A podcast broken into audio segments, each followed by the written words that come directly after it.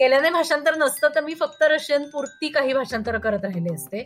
मी कदाचित जर्मन मधली किंवा फ्रेंच मधली किंवा इटालियन मधली स्पॅनिश मधली पोलिश मधली जपानीतली चीनीतली ही भाषांतर मी वाचलीच नसती.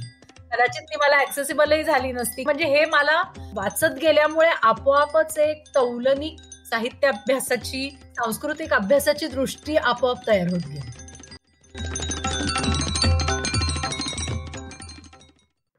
नमस्कार वाचक हो अनुस्वादच्या दुसऱ्या पर्वामधल्या दुसऱ्या भागामध्ये तुमचं पुन्हा एकदा स्वागत. तुम्हाला माहितीच आहे की अनुस्वादच्या या दुसऱ्या पर्वामध्ये आम्ही एकेका पुस्तकाविषयी न बोलता भाषांतराच्या प्रक्रियेला भाषांतरित पुस्तकांना वाहून घेतलेल्या संस्थांचा परिचय करून देण्याकरता आम्ही त्या त्या संस्थांच्या प्रतिनिधींशी गप्पा मारणार आहोत. आजच्या या भागामध्ये आपण भाषांतराशी संबंधित एका अतिशय वेगळ्या उपक्रमाची ओळख करून घेणार आहोत. हा उपक्रम सुचणं हेच मुळात खूप कौतुकाची गोष्ट होती आणि गेली तेवीस एक वर्ष तो चालवणं ही त्याहूनही अधिक कौतुकाची गोष्ट आहे असं मला वाटतं. तो उपक्रम आहे केल्याने भाषांतर हे त्रैमासिक. या त्रैमासिकाच्या संपादिका सुनंदा महाजन आणि अनघा भट या दोघी आज आपल्या या गप्पांमध्ये सहभागी होत आहेत. तुमचं मनापासून स्वागत आहे अनघा आणि सुनंदा. थँक्यू नमस्कार थँक्यू आणि आपल्या या अनुस्वादच्या श्रोत्यांना आता एकंदर भाषांतराच्या प्रक्रियेची माहिती झाली आहे. गेल्या पर्वामध्ये आम्ही दहा वेगवेगळ्या प्रकारच्या पुस्तकांचा त्यांना परिचय करून दिला. अनुवाद कसा होतो? त्याचं महत्त्व काय आहे? त्याच्यामध्ये कोणकोणत्या गोष्टी विचारात घेतल्या जातात? हे सगळं सांगितलं पण आता त्याही पलीकडे जाऊन मगाशी मी म्हणलं तसं. त्या संस्थांनी ज्या व्यक्तींनी भाषांतराला वाहून घेतलेलं आहे अशा व्यक्तींमध्ये तुम्ही दोघी जणी आहात. त्यामुळे तुमचा या पर्वामध्ये समावेश करणं अत्यावश्यकच होतं. सगळ्यात पहिला प्रश्न अर्थातच असा आहे की सुरुवात कशी झाली इथूनच आपल्याला सुरुवात करायला पाहिजे. की भाषांतरित साहित्य मराठीत आलं पाहिजे ही तर तळमळ खूप वर्षांपासून अनेकांची होतीच. पण तुमच्या बाबतीमध्ये मला थोडस वेगळेपण असं दिसतं की परकीय भाषांमधलं साहित्य थेट मराठीत आलं पाहिजे. या ओढीनं तुम्ही हे सुरू केलं तितपतच मला माहितीये. पण ते जास्ती खोलात जाऊन सांगा ना. सुनंदा तू सांगशील का की का बरं असं वाटलं की परकीय भाषातलं साहित्य मराठीत आलं पाहिजे? आणि ते कसं आलं पाहिजे? एकोणीशे अठ्ठ्याण्णव साली आम्ही हैदराबादला एका भाषांतरित साहित्याच्या किंवा भाषांतराच्याच एका सेमिनारसाठी गेलो होतो. आणि वेगवेगळ्या साहित्य कृतींचं भाषांतर करून त्याच्यावर बोलणं असं त्या सेमिनारमध्ये अपेक्षित होतं. तर तेव्हा आमच्या असं लक्षात आलं की प्रत्येकाने काही ना काही भाषांतर म्हणजे मी आणि सागरनी जर्मन मधनं मराठीत अनघा आणि चेतन ठकारेंनी रशियन मधनं मराठीत असं केलेलं आहे. मग आम्हाला असं वाटलं की याच्यासाठी एक व्यासपीठ खरं म्हणजे कुठेच नाहीये. म्हणजे पूर्वी कसं होत होतं की सर्व परकीय भाषांमधलं साहित्य हे इंग्रजीवरनं मराठीत येत होतं. म्हणजे अगदी विंदा करंदीकर असतील किंवा सरदेशमुख असतील. या सगळ्यांनी अतिशय उत्तम भाषांतर केली होती पण ती इंग्रजीवरनं मराठीत आलेली होती. आणि म्हणून आम्हाला असं वाटलं की एक थेट भाषांतराच्या साठीच प्रसिद्ध करण्यासाठी एक व्यासपीठ आपल्याला मिळालं तर किती बरं होईल. आणि मग असं अनौपचारिक गप्पांमध्ये आम्हाला असं वाटलं की आपणच ते का सुरू करू नये? कारण आपण भाषांतरही करतो तर आपण इतरांनाही उद्युक्त करूया त्या या कामासाठी. कारण परकीय भाषांमध्ये काम करणारे आणि साहित्याची आवड असणारे किंवा भाषांतरही करू शकणारे असे आम्हाला लोक माहिती होते. अच्छा. अनघा हा जेव्हा तुमचा विचार सुरू झाला की आपण परकीय भाषांमधून मराठीत साहित्य आणण्याचा काहीतरी उपक्रम सुरू करावा त्याच्यामधला विचार काय होता? कारण परकीय भाषांमधलं साहित्य इंग्रजीमधून भारतात किंवा भारतीय भाषांमध्ये मराठीमध्ये येतच होतं. त्याच्यामध्ये तुम्हाला काय त्रुटी दिसायच्या म्हणून तुम्हाला असं प्रकर्षानं जाणवलं की हे थेट मराठीत आलं पाहिजे? भाषा ही एक गमतीची गोष्ट अशी आहे की भाषा ही तुमच्या सभोवतालाचं आकलन तुम्हाला करून देत असते. म्हणजे तुम्हाला तुमचा परिसर किंवा तुमचा भोवताल समजतो तोच मुळे तुमच्या भाषेतून. आणि हे जे परिसराचं आकलन आहे ते अर्थातच निरनिराळ्या भौगोलिक स्थानांवर असलेल्या लोकांच्या दृष्टीने ते वेगवेगळं असणार आहे. तो एक जो अनुभव आहे तो आपल्या भाषेमध्ये येणं खूप गरजेचं आहे. म्हणजे एक ती वेगळ्या प्रकारची जी चौकट आहे किंवा वेगळ्या प्रकारची जी खिडकी आहे त्या खिडकीतनं पाहणं गरजेचं आहे. हे एकदा नक्की झालं. मग तुम्ही इंग्रजीचा हात का बरं धरायचा? कारण इंग्रजीनी म्हणजे एका खिडकीला दुसऱ्या खिडकीतनं पाहून ते तिसऱ्या खिडकीवाल्यांनी पुन्हा त्याचं वर्णन करण्यासारखं आहे. त्यामुळे साहजिकच थेट त्या भाषेतून मराठीत आणणं ही एक अपरिहार्य गरज होती. आणि दुसरं म्हणजे परकीय भाषा जेव्हा तुम्ही शिकता त्यातलं साहित्य वाचता. त्यावेळेला तुम्ही तुमचा परिसर आणि तुमचा भवताल ह्याच्यामध्ये उभे राहून तुम्ही त्या साहित्याला प्रतिसाद देत असता. त्यावेळेला तुम्हाला अमुक एखादं साहित्य का आपलंसं वाटतं ह्याची कारणं ही तुमच्या भोवताला दडलेली असतात. तर जे साहित्य रशियनमधनं इंग्रजी वाचकाला ते आपलंसं वाटलं ते कदाचित माझ्या मातीतल्या माझ्या ह्याला वाटणार नाही तितकं हे मला वाचतानाही जाणवत होतं. इंग्रजीमध्ये ह्या लोकांनी ह्या काही लेखकांवर भर दिलेला आहे. पण हे सुद्धा वेगळे लेखक आहेत आणि हे माझ्या ह्याच्यात नाहीयेत. ते मला आणले पाहिजेत. अगदी उदाहरणच घ्यायचं झालं तर बालसाहित्य. रशियनमध्ये खूप समृद्ध बालसाहित्य आहे. पण इंग्रजीमध्ये ते साहित्य फार तुरळक प्रमाणामध्ये भाषांतरित झालेलं आहे. कारण इंग्रजीमध्ये बालवाङ्मयाची समृद्ध परंपरा आहे जी आज मराठीमध्ये अजिबात नाही. हे मी मराठी वाचक आणि मराठी भाषेच्या भूमीवर रुजलेली एक व्यक्ती असल्यामुळे मला जे हे जाणवलं ते इंग्रजीतून करणाऱ्याला जाणवेलच असं नाही. त्यामुळे त्या भाषेतूनच थेट व्हायला पाहिजे. अच्छा. सुनंदा तुम्ही ठरवलं की आपण काहीतरी केलं पाहिजे. त्याच्या बाबतीत चर्चा झाल्या असतील आणि मग त्याला एक मूर्त रूप आलं असेल. हो. ती प्रक्रिया अगदी थोडक्यात सांगणार. कोणकोणते विचार तुमच्या मनामध्ये आले? कोणकोणत्या पर्यायांचा तुम्ही विचार केलात? हा आता जसं अनघा म्हणाली की थेट भाषांतर हवं. हा मूळ मुद्दा म्हणजे आम्ही लावून धरला. की इंग्रजीवरनं हे जे डबल चाळणी लावून कुठलंही साहित्य भाषांतरित होऊन येतं त्याच्यामध्ये बऱ्याचशा गोष्टी हरवून जातात. आणि शिवाय हा पर्स्पेक्टिव्हचा जो मुद्दा अनघानी मांडला की त्या लोकांना जे महत्वाचं वाटलं ते इंग्रजीवरनं परत मराठीत आणणं. म्हणजे आम्ही कसं की आम्ही जर्मन साहित्य किंवा रशियन साहित्य प्रत्यक्ष वाचून आम्ही ठरवू शकतो ना की आपल्या वाचकांसाठी कुठलं आवडेल किंवा कुठलं यायला पाहिजे. त्यांना हे समजलं पाहिजे रशियन साहित्याविषयीचं हा एक मुद्दा होता. आणि अठ्ठ्याण्णव साली जेव्हा ह्या सेमिनारवरनं आम्ही परत आलो तेव्हा एक वर्षभर आम्ही याच्यावर बरंच ब्रेन स्टॉर्मिंग केलं. आणि मग आम्हाला लक्षात आलं की आपापले व्यवसाय सांभाळून हे करायचं असेल कारण प्रत्येक जण कुठे ना कुठे शिकवत होतं. तर आपल्याला हे मासिक न ठेवता त्रैमासिक या स्वरूपात करणं वेळेच्या आणि एनर्जीच्या दृष्टीने पण परवडेल. आणि पैशाच्या बाबतीत तर आम्हाला काहीही माहिती नव्हती. त्यामुळे आम्ही असं ठरवलं की सुरुवातीचे अंक आपण काढून तर बघू. पैसे आपोआप मागून येतील. आणि खरोखर असं झालं. म्हणजे आम्ही सुरुवातीला हसायचो की पैसे मागून येतील का पैसे मागायला जायला लागेल हे आपल्याला माहिती नाहीये. आणि ते खरोखरच होतं. कारण सुरुवातीला आम्ही आमच्याच खिशातले पैसे टाकून हे त्रैमासिक सुरू केलं. आणि नंतर हळूहळू त्याला अतिशय चांगला प्रतिसाद मिळत गेला. त्रैमासिकाचं नाव हा एक खूप त्याच्याबद्दल जे आकर्षण वाटतं त्यातला एक महत्त्वाचा मुद्दा आहे. त्रैमासिकाचं नाव आहे केल्याने भाषांतर. ते कसं काय सुचलं? ते सुनंदाला सुचलं आणि असंच बरेच त्याच्या त्याच्याविषयी सूचना उपसूचना अशा झाल्या आणि मग केल्याने देशाटन पंडित मैत्री सभेत संचार वगैरे हे आपल्या कुठेतरी पाठीमागे असतं डोक्यात.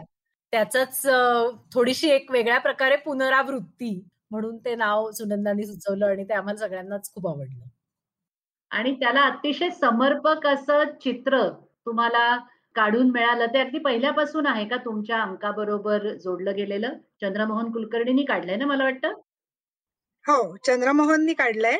आणि दोन हजार तीन साली जेव्हा आम्ही एक भाषांतरकाराचं संमेलन भरवलं तेव्हा आम्हाला लक्षात आलं की आपला एक कुठला तरी लोगो पाहिजे. आणि म्हणून आम्ही चंद्रमोहन यांना विनंती केली आणि मग त्यांनी हे सुंदर चित्र अतिशय कमी वेळात आम्हाला काढून दिलं. ते चित्र अतिशय समर्पक आहे. अतिशय अतिशय. कारण केल्याने देशाटनचा सेन्स पण त्याच्यामध्ये आलेला आहे. त्यामुळे ते भाषांतर आणि देशाटन असं सगळेच अर्थछटा त्याच्यामध्ये अगदी पूर्ण आलेले आहेत. अगदी. तुम्ही सुरुवात जेव्हा केली त्यावेळेला प्रामुख्यानं जर्मनचे तुम्ही दोन प्राध्यापक म्हणजे विद्यासागर महाजन आणि सुनंदा तू आणि रशियनचे चेतन ठकार आणि अनघा भट अशा दोनच भाषांचे तुम्ही संस्थापक सदस्य त्याच्यामध्ये होतात. पण पहिल्याच अंकापासून तुम्ही इतर कोणकोणत्या भाषांचा समावेश केलात? पहिल्या अंकामध्ये फ्रेंच पण आहे. प्रतिमा अग्निहोत्रींचं स्पॅनिश मधून पण आहे. एक कसं झालं परकीय भाषा शिकवत आम्ही असल्यामुळे परकीय भाषाच्या क्षेत्रांमध्ये अध्ययन अध्यापन करणाऱ्या लोकांशी आमचा अर्थातच संपर्क होता. त्यामुळे अशा पद्धतीचा अंक आम्ही काढतोय म्हटल्यानंतर अनेकांनी आपणहून ते लिखाण पाठवलं आमच्याकडे. आणि सुरुवातीच्या सुद्धा ह्याच्यामध्ये विवेकानंद फडके हा इंग्रजीचा आणि थोडस जर्मन येणारा. तोही पहिल्या अंकापासूनच आमच्या ह्या उपक्रमामध्ये सामील होता.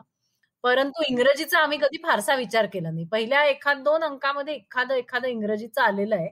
एक नानिवडेकर म्हणून त्यांनी केलेलं आहे. त्याच्यानंतर सती शाळेकरांनी केलेलं आहे हेरॉल्ड विंटरचं. पण शक्यतो इंग्रजी नको असं ठरवलं होतं तुम्ही? सुनंदा? नाही आम्ही काय ठरवलं होतं की म्हणजे परकीय भाषांमधून मराठीत आणायचं आहे आपल्याला. त्यामुळे इंग्रजी म्हणजे ही पण एक परकीय भाषाच आहे. परंतु ते इतरत्र खूप उपलब्ध आहे. एकतर इंग्रजी वाचणाराही वर्ग मोठा आहे आणि इतर अनेक नियतकालिकांमधनं इंग्रजीतलं भाषांतर वेळोवेळी येत असतं. आणि म्हणून आम्ही शक्यतो त्याच्याकडे दुर्लक्ष करायचं ठरवलं. अगदी अपवादात्मक परिस्थितीत काही काही वेळा केलेलं आहे. आणि दुसरा ह्याच्यामध्ये असा एक मुद्दा होता इंग्रजीच्या बाबतीत बोलायचं झालं तर परकीय भाषांमध्ये आम्हा सर्वांचे म्हणजे पूर्वी आम्ही थोड्या थोड्या म्हणजे सागर आणि सुनंदा दोघांनीही मला वाटतं मॅक्समुलर भवनच्या माध्यमातून किंवा भाषांतर केलेली होती आणि तिथल्या एक साधारण प्रकाशक किंवा लेखक वर्तुळामध्ये थोडासा एक चंचू प्रवेश असल्यासारखा होता. त्यामुळे कॉपीराईट्स आणि इतर सगळ्या गोष्टींच्या दृष्टीने सुद्धा ते आम्हाला सोयीचं गेलं. कारण इंग्रजीच्या बाबतीत कॉपीराईट्स मिळवणं ही एक अतिशय महाकर्म कठीण गोष्ट आहे. आणि ज्या पद्धतीच्या स्केलवर आम्ही ऑपरेट करत होतो त्या स्केलवर सुरुवातीला तरी इंग्रजीचा विचार करणं शक्य नव्हतं कमर्शियल दृष्टीने. अठ्ठ्याण्णव साली सुरुवात झाली ना? म्हणजे आता तेवीस वर्ष झाली. नाही नाही. अठ्ठ्याण्णव ते नव्याण्णव पर्यंत एक वर्ष खरोखर आम्ही अतिशय ब्रेन स्टॉर्मिंगमध्ये घालवलं. आणि मग एक जानेवारी नव्याण्णव ला सुरुवात केली. आणि मग खरं म्हणजे त्याची हो, त्याची कामं त्याचं ते संपूर्ण टाइम टेबल आर्थिक गणित प्रूफ रिडिंग पोस्टात नेऊन देणं म्हणजे असेच अनेक आम्ही प्रयोग करून पाहिले वेगळे वेगळे आणि त्या पहिल्या पाच सहा वर्षामधनं त्या अनुभवातनं हळूहळू त्याची घडी बसत गेली. नव्याण्णव सालापासून आतापर्यंत तुम्हाला किती वाचक वर्गणीदार मिळालेले आहेत ज्यांच्यापर्यंत तुमचा हा अंक पोचतोय आता? हळूहळू कसे वाढत गेले? कसे मिळवलेत तुम्ही वर्गणीदार? सुरुवातीला आम्हाला खरोखर म्हणजे आम्ही पहिल्या अंकाच्या फक्त शंभर प्रती त्या सुद्धा झेरॉक्स करून छापल्या. पण आता अक्षरशः एक किंवा दोन प्रती नमुन्यासाठी म्हणून आमच्याकडे शिल्लक आहेत. तर त्या आमच्या सर्व हितचिंतकांनी किंवा मित्रमैत्रिणींनीच घेतल्या खरं म्हणजे. आणि नंतर मग आम्ही एक मोठा कार्यक्रम दुसऱ्या अंकाच्या वेळी केला. त्याला आम्ही राग जाधव उमा कुलकर्णी अशोक जैन अशा दिग्गज मंडळींना भाषणासाठी बोलवलं. आणि त्यांनी आमच्या उपक्रमाविषयीची माहिती जमलेल्या लोकांना दिली आणि तेव्हा आम्हाला बरेच वर्गणीदार मिळाले. त्याच्यानंतर अशोक जैनांनी महाराष्ट्र टाइम्समध्ये एक लेख लिहिला. त्याच्यात त्यांनी केल्याने भाषांतरचं सगळं वर्णन करून आमचं कौतुक केलं आणि वर्गणीदार मिळाले पाहिजेत असं. आणि महाराष्ट्र टाइम्स वाचणारे महाराष्ट्रातल्या असंख्य ठिकाणून मग आम्हाला वर्गण्या यायला लागल्या. म्हणजे आम्ही नावं सुद्धा त्या गावांची ऐकली नव्हती. अशाही काही गावांमधनं आम्हाला वर्गणीदार मिळाले. आम्ही कुठेही जाहिरात मात्र करू शकलो नाही कारण तेवढे पैसेच जवळ नव्हते. परंतु मग हळूहळू वर्गणीदार मिळत गेले आणि चारशे ते पाचशेच्या वर्गणीदारांपर्यंतच आम्ही आतापर्यंत पोहोचलोय दुर्दैवानी. परंतु आम्ही जो एक अभिवाचनाचा प्रयोग केला तो आम्ही असं ठरवलं की जाहिरातीच्या ऐवजी आपण अशा अभिनव पद्धतीने कुठेतरी पोचू शकू लोकांपर्यंत. आणि त्या अभिवाचनाच्या प्रयोगाला अतुल कुलकर्णी इला भाटे गीतांजली कुलकर्णी वगैरे सारख्या लोकांनी अतिशय कमी म्हणजे जवळजवळ नाहीच घेतलं त्यांनी मानधन असं म्हटलं पाहिजे. त्यांनी आमच्यासाठी हे अभिवाचनाचे जे वीस पंचवीस प्रयोग केले त्याच्यातनं सुद्धा आम्हाला बरेच वर्गणीदार मिळाले. किंवा आणि आम्ही ठिकठिकाणी जाऊन आम्ही पोहोचू शकलो त्यांच्यापर्यंत. वर्गणीदारांच्या बाबतीत मी दुसरं एक असं सांगू इच्छिते. म्हणजे वर्गणीदारांच्याच दृष्टीने की वर्गणीदारांची एका वेळेला संख्या चारशे पाचशे असली तरी ओव्हरऑल गेल्या अनेक वर्षामध्ये पेनिट्रेशन आमचं खूप आहे. महाराष्ट्रात महाराष्ट्राबाहेरही आणि दुसरं म्हणजे अनेक गावातली सार्वजनिक वाचनालय अनेक लहान लहान गावातल्या सुद्धा कॉलेजेसची वाचनालय अगदी पुणे विद्यापीठापासून ते एनसीपीएच्या लायब्ररी म्हणजे अनेक ठिकाणच्या लायब्रऱ्या दादर मराठी ग्रंथालयामध्ये सुद्धा आमचे सगळे अंक पहिल्यापासून त्यांनी बाइंड करून ठेवलेले आहेत. म्हणजे त्या कोणाला जर पुढे काही त्याचा रिसर्च वगैरे करायचा असेल तर तो एक महत्त्वाचा स्रोत आहे. म्हणजे आमच्याकडेही नसतील कदाचित इतक्या सिस्टमॅटिकली त्यांनी ते ठेवलेले आहेत. बरोबर आहे. म्हणजे वर्गणीदार मर्यादित असले तरी वाचक त्याला पुष्कळ मिळाले आणि मी सुद्धा साधारण अगदी पहिल्या अंकापासूनच बघती आहे केल्यानं भाषांतरचं काम. माझ्या असं लक्षात आलं की वेगवेगळ्या भाषांतरकारांची पण एवढ्या वर्षांमध्ये भर पडत गेली आहे. आणि ते केल्यानं भाषांतरचं एक मोठं योगदान आहे असं मला स्वतःला वाटतं.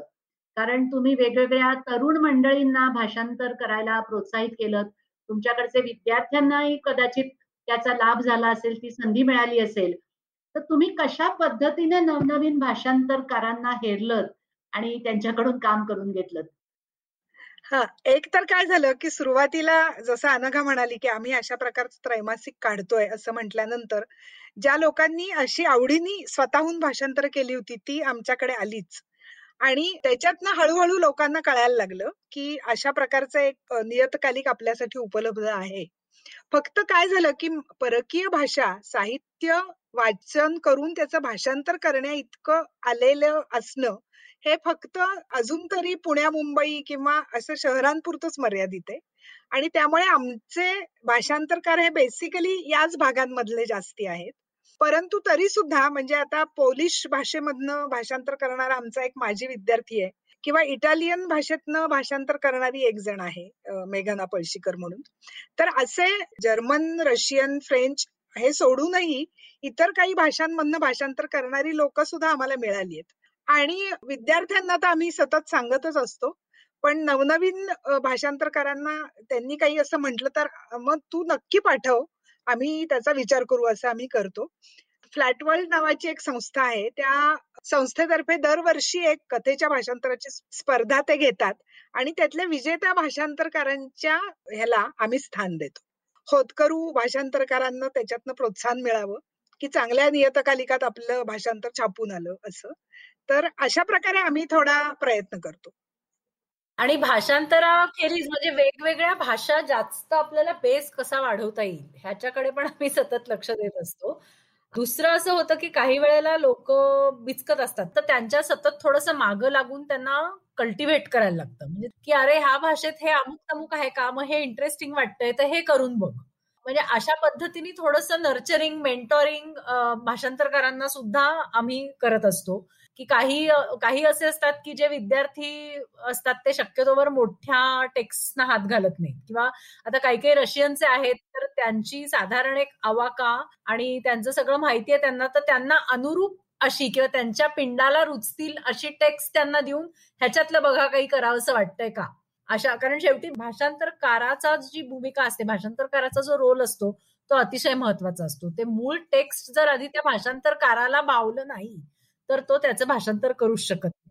आणि आमचं हे काही कमर्शियल नाही की आम्ही तुला इतके पैसे देतो तू भाषांतर करून दे. त्यामुळे कुठेतरी एक वाईड रेंज ऑफ टेक्स्ट ठेवणं आणि ती वेगवेगळ्या प्रकारच्या भाषांतरकारांना अपील होतील तस तसं त्यांच्याकडे ती पाठवणं आणि थोडंसं सतत त्यांना असं ढकलत राहणं किंवा म्हणजे आता निसिम बेडेकर आहे जो जपानी मधून तर करतोच पण त्याखेरीज तो एस्पेरांतो मधूनही करतो.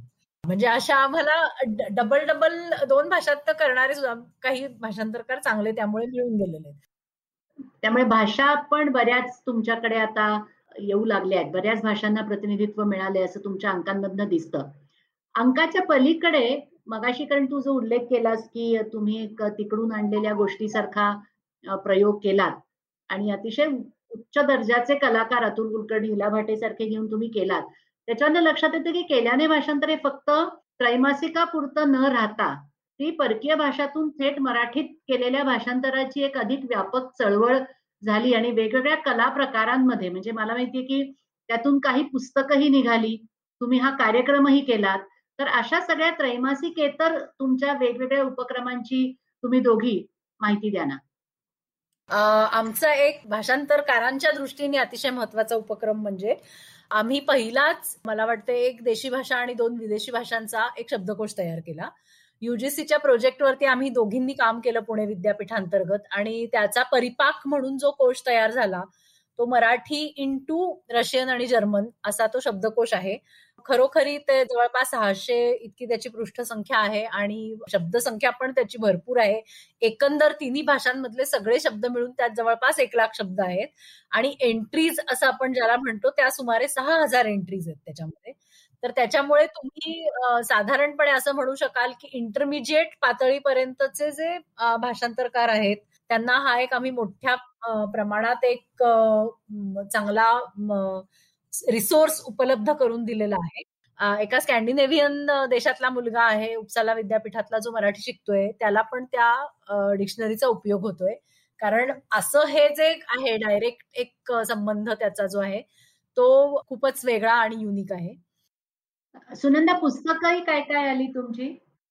पुस्तकांविषयी सांगायचं तर आम्ही पहिल्यापासून आमच्या डोक्यात होतं की केल्याने भाषांतर मधनं पुस्तकं निघाली पाहिजे. कारण शेवटी त्रैमासिकाचा आवाका हा चौसष्ट पानांचा असतो आणि त्याच्यापेक्षा जे जास्त मोठं असेल ते आपण पुस्तक रूपाने काढूयात असं ठरवलं होतं. तर आम्ही केल्याने भाषांतरमध्ये भाषांतराच्या खेरीज इतर काही पूरक सदर चालवत होतो. आणि त्यानुसार आमची मैत्रीण फर्ग्युसन कॉलेज मधली तत्वज्ञानाची प्राध्यापिका दीप्ती गंगावणे हिनी एक सदर चालवलं होतं युरोपीय तत्वज्ञानाच्या पाऊलखुणा या नावाचं. ते सदर लोकांना खूप आवडलं आणि अनेक लोकांनी त्याच्यावर विचारलं की ह्याचं पुस्तक तुम्ही नाही का काढणार? तर मग शेवटी दोन वर्षापूर्वी या गोष्टींनी पुन्हा एकदा आम्ही उचल खाल्ली. आणि कलासक्त म्हणजे ज्या संस्थेतर्फे आम्ही केल्याने भाषांतर हे पब्लिश करतो तर आम्ही कलासक्त तर्फेच दीप्ती गंगावणे यांचं पुस्तक युरोपीय तत्वज्ञानाच्या पाऊल खुणा हे प्रकाशित केलं. आणि त्याच्यानंतर अनघा भट यांनी रशियन एक अत्यंत कॉन्टेम्पररी आणि गाजलेला लेखक आहे आंद्रे गेलासिमव तर त्यांच्या काही निवडक कथांचं भाषांतर तहान आणि इतर कथा या पुस्तकामध्ये त्यांच्या अतिशय गाजलेल्या निवडक अशा कथा आपल्याला वाचायला मिळतील. तर ही दोन पुस्तकं आतापर्यंत आम्ही काढलेली आहेत. आणि साहित्य संस्कृती मंडळांनी पण म्हणजे आम्ही त्यांच्याकडे आमचा प्रस्ताव मांडला होता भाषांतरित समकालीन कथा असं एक पुस्तक त्यांना हवं होतं. आणि आम्ही कथांतर या नावाने ते पुस्तक तयार केलं. त्याच्यामध्ये साधारण वीस कथा आहेत. त्या केल्याने भाषांतरमध्ये प्रसिद्ध झालेल्या कथा होत्या ना सगळ्या? फक्त केल्याने भाषांतरमध्ये म्हणजे बऱ्याचशा त्यातल्या पण काही इतरत्रही प्रसिद्ध झालेल्या होत्या. आणि त्याच्याच जोडीनी दुसरं पुस्तक आलं. साहित्य आणि संस्कृती मंडळानेच पुढचं पुस्तक काढलं. त्याच्यामध्ये नोव्हेल किंवा लघु कादंबरिका असा जो एक फॉर्म आहे त्या फॉर्म मधल्या एकोणीसाव्या शतकातल्या तीन जर्मन आणि तीन रशियन अशा सहा लघु कादंबरिकांचं एक पुस्तक आम्ही काढलं. तिकडून आणलेल्या गोष्टी या नावाने. ते आता नुकतंच प्रसिद्ध झालेलं आहे. आणि त्याला एक अभ्यासपूर्ण प्रस्तावनाही आम्ही दिलेली आहे. कारण लघु कादंबरी किंवा नोव्हेल हा प्रकार जो आहे तो मराठीमध्ये फारसा रुळलेला नाहीये. तर ते सर्व विशद करणारी आणि एकूणच एकोणीसाव्या शतकातल्या युरोपियन लघु कादंबरीची वैशिष्ट्य सांगणारी अशी एक प्रदीर्घ प्रस्तावना पण त्याला दिलेली आहे. तर तेही पुस्तक एक आत्ता नुकतंच आलंय. आणि त्याच्या खेरीज ह्या पूर्वी आम्ही सुनंदा महाजननीच ऍक्च्युली विद्यासागर महाजननी ते नाटक करायला सुरुवात केली होती. खिडक्या या नावाचं क्लेमेन्स मेडग नावाच्या जर्मन लेखकाचं नाटक आहे. अल्झायमर किंवा विस्मृतीने जिला हळूहळू ग्रासलं जातंय अशी एक म्हातारी वृद्ध स्त्री आणि तिचा नातू ह्या आजी नातवाच्या भावबंधांची ती खूप छान नाट्यकृती आहे आणि ती मराठीमध्ये झाली. आणि त्याचं वैशिष्ट्य असं कॉन्टिनेंटलनी ती जेव्हा प्रकाशित केली तर त्यात मूळ जर्मन टेक्स्ट त्याच्या बाजूला जर्मन मधून मराठीत झालेला अनुवाद आणि मग त्याचं रूपांतर नाट्य रूपांतर अशा पद्धतीने ते छापलेलं आहे. त्यामुळे अभ्यासकांना हे सुद्धा खरं तर पाहण्यासारखं आहे की मूळ संहितेचं भाषांतर कसं होतं आणि त्याचं स्टेज अडॅप्टेशन असं आपण ज्याला म्हणू ते कसं होतं. नाटकं आमच्याकडून अनेक वेळा झालेली आहेत. म्हणजे आतापर्यंत केल्याने भाषांतर मधून स्पॅनिश मधून रशियन मधून जर्मन मधून अशा विविध भाषांमधनं नाटकं सुद्धा आम्ही भाषांतरित केलेली आहे आणि सांगायची गोष्ट म्हणजे पुणे विद्यापीठाचं ललित कला केंद्र जे आहे त्या ललित कला केंद्राच्या मुलांनी त्याचा अगदी पुरेपूर उपयोग केलेला आहे. माक्सिम गोरकीचं तळघर जे आहे ते अनिरुद्ध खुटवडांनी बसवलं होतं पूर्ण. संपूर्ण चारी अंकांचं ललित कला केंद्रच्या मुलांनी केलेलं होतं ते. आणि अर्थातच हे दोन दुसरे महत्त्वाचे प्रयोग म्हणजे तिकडून आणलेल्या गोष्टीचं हे एक मंचीय कार्यक्रम जो तुम्ही अभिवाचनाचा करत होता तो. आणि मला असं वाटतं या प्रसिद्ध युरोपीय लेखकांच्या चित्रांचं सुद्धा तुम्ही एक उत्तम कलेक्शन तयार केलंय. त्या दोन्हींविषयी सांगा ना. चंद्रमोहन कुलकर्णी आमच्या त्रैमासिकाचं म्हणजे केल्याने भाषांतरचं मुखपृष्ठ करण्याचं काम करत होते. आणि बरेचदा आम्ही एखाद्या लेखकाचा फोटोच खरं म्हणजे छापत होतो. पण मग नंतर असं झालं की त्या फोटोवरही कॉपीराईट्सचा प्रश्न निर्माण होतो. आणि त्यामुळे तो टाळण्यासाठी आम्ही चंद्रमोहन यांना अशी विनंती केली की तुम्ही स्केचेस कराल का? आणि त्यांनी अतिशय सुंदर स्केचेस लेखकांची करून दिली आम्हाला. आणि ती इतक्या छान म्हणजे त्या अशा सुंदर अशा चित्रकृतीच तयार झाल्या. आणि मग आम्हाला असं वाटलं की याचं एक एक्झिबिशन करूयात. आणि मग प्रत्येक चित्राच्या म्हणजे प्रत्येक स्केच बरोबर त्याची एक छोटीशी बायोग्राफिकल नोट त्या लेखकाची किंवा लेखिकेची ती पण आम्ही मराठी आणि इंग्रजीमध्ये तयार केली. आणि त्याचं प्रदर्शन आम्ही मला वाटतं दोन हजार अकरा साली भरवलं. आणि त्याला सुद्धा खूप प्रतिसाद मिळाला. त्याला रेखांतरित असं आम्ही नाव दिलं होतं. म्हणजे भाषांतरितच्या ऐवजी रेखांतरित असं. आता जर सगळे जुने अंक बघायचे असतील कोणाला आपला हा अनुस्वादचा हा भाग ऐकून अनेकांना उत्सुकता निर्माण होईल मला खात्री आहे. त्यांना जर जुने अंक बघायचे असतील वाचायचे असतील तर कसे मिळतील त्यांना? जुने अंक बहुतेक सगळे अवेलेबल आहेत. काही काही आउट ऑफ प्रिंट झालेले आहेत. परंतु आमच्याकडे ते बघायला मिळतील. पूर्वी काही काळ पुण्यातल्या काही पुस्तकांच्या दुकानांमध्ये सुद्धा ते होते खरं म्हणजे. पण आता गेल्या वर्षभराच्या ह्याच्यात ते त्याचा पाठपुरावा करणं आम्हाला अर्थातच शक्य झालेलं नाहीये या करोनाच्या काळात. पण मग ते सॉफ्ट कॉपी मध्ये उपलब्ध आहेत? नाहीयेत. अजून तरी नाहीयेत. कारण जे नवे अंक जे आहेत काही काही ते आता तेवढे सहज शक्य आहे. डिजिटली उपलब्ध करून देणं. पण पूर्वीचे म्हणजे नव्याण्णव सालचे वगैरे जे अंक आहेत त्याच्या डिजिटायझेशनसाठी आम्हाला पुन्हा तो सगळा खटाटोप करायला लागेल. त्यामुळे ते काही आम्ही अजून सुरू केलेलं नाहीये तसं डिजिटायझेशन बर बर बर. तुमच्या दोघींच्या म्हणजे केल्याने भाषांतर नसतं किंवा नव्हतं तेव्हाही तुम्ही भाषांतर करत होताच. पण केल्याने भाषांतर सारखी एक तुम्ही ऍक्टिव्हिटी हाती घेतली तितकी वर्ष उत्तम पद्धतीनं चालली आहे. त्यामुळे तुमच्यातल्या भाषांतरकारामध्ये कोणकोणते बदल होत गेले? कोणकोणता चांगला बदल विशेषतः तुम्हाला दिसून आला? दोघी म्हणजे सुनंदा आणि अनघा दोघींनी स्वतंत्रपणे याचं उत्तर द्यावं. पहिली गोष्ट म्हणजे एकतर आम्ही म्हणजे हँड्स ऑन ते शिकत गेलो काइंड ऑफ त्यामुळे एडिटिंग हे सुद्धा काम आम्ही साइड बाय साइड करत राहिलो. ते एडिटिंग करताना आपोआपच भाषांतराची आमची शैली सुधारत गेली. सुरुवातीची म्हणजे काही माझी भाषांतर वाचली तर असं वाटतं की ती बऱ्यापैकी शब्दनिष्ठ आहेत. हा त्यामुळे हळूहळू ते असं होत गेलं की शब्द म्हणजे मूळ संहितेतल्या शब्दाची चौकट न मोडता किंवा त्यामध्ये पदरचं काहीही न घुसडता परंतु आपल्या भाषेमध्ये जास्त प्रभावीपणे तो आशय कसा नेता येईल ह्याची एक आपोआप सवय होत गेली. आणि दुसरं असं की कदाचित केल्याने भाषांतर नसतं तर मी फक्त रशियन पुरती काही भाषांतर करत राहिले असते. मी कदाचित जर्मन मधली किंवा फ्रेंच मधली किंवा इटालियन मधली स्पॅनिश मधली पोलिश मधली जपानीतली चीनीतली ही भाषांतर मी वाचलीच नसती. कदाचित. कदाचित ती मला ऍक्सेसिबलही झाली नसती. म्हणजे हे मला वाचत गेल्यामुळे आपोआपच एक तौलनिक साहित्य अभ्यासाची किंवा एक सांस्कृतिक अभ्यासाची दृष्टी आपोआप तयार होत गेली. म्हणजे पर्सनली तो एक खूप एनरिचिंग एक्सपिरियन्स झाला.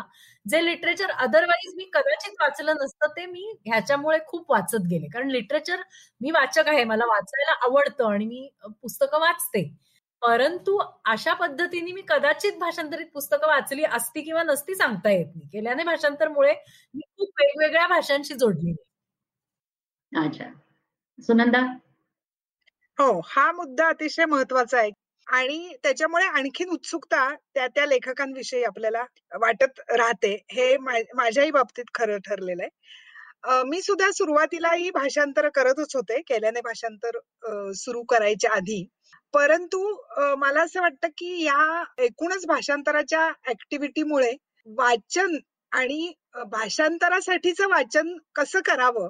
त्या साहित्य कृतीकडे जास्तीत जास्त जवळ कसा मिळाला असं म्हणता येईल की काही गोष्टी या मराठी वाचकांना कशा कळणारच नाहीत हे लक्षात येतं की बरीचशी पार्श्वभूमी आपल्याला माहीत असल्यामुळे जर एखादी गोष्ट आपल्याला जास्त चांगल्या प्रकारे कळत असेल तर ती अशा प्रकारची पार्श्वभूमी नसलेल्या वाचकाला कदाचित कळणार नाही. मग त्याच्यासाठी वेगवेगळ्या प्रकारे आणखीन काहीतरी माहिती पुरवणं म्हणजे तळटिपा असतील किंवा प्रस्तावना असतील तर ह्या गोष्टींची निकड या संपादनामधनं मात्र मी शिकले असं म्हणता येईल. अरे वा! तुम्ही जे शिकला आहात ते तुम्ही पुढच्या पिढीला देता आहात हे मला माहिती आहे. तुमच्या बरोबरीनं काम करत असल्यामुळे तुमचं काम बघत असल्यामुळे. आणि ते खूप एक मोठं योगदान मला असं वाटतं भाषांतराच्या क्षेत्राला तुमच्या दोघींचंही आहे.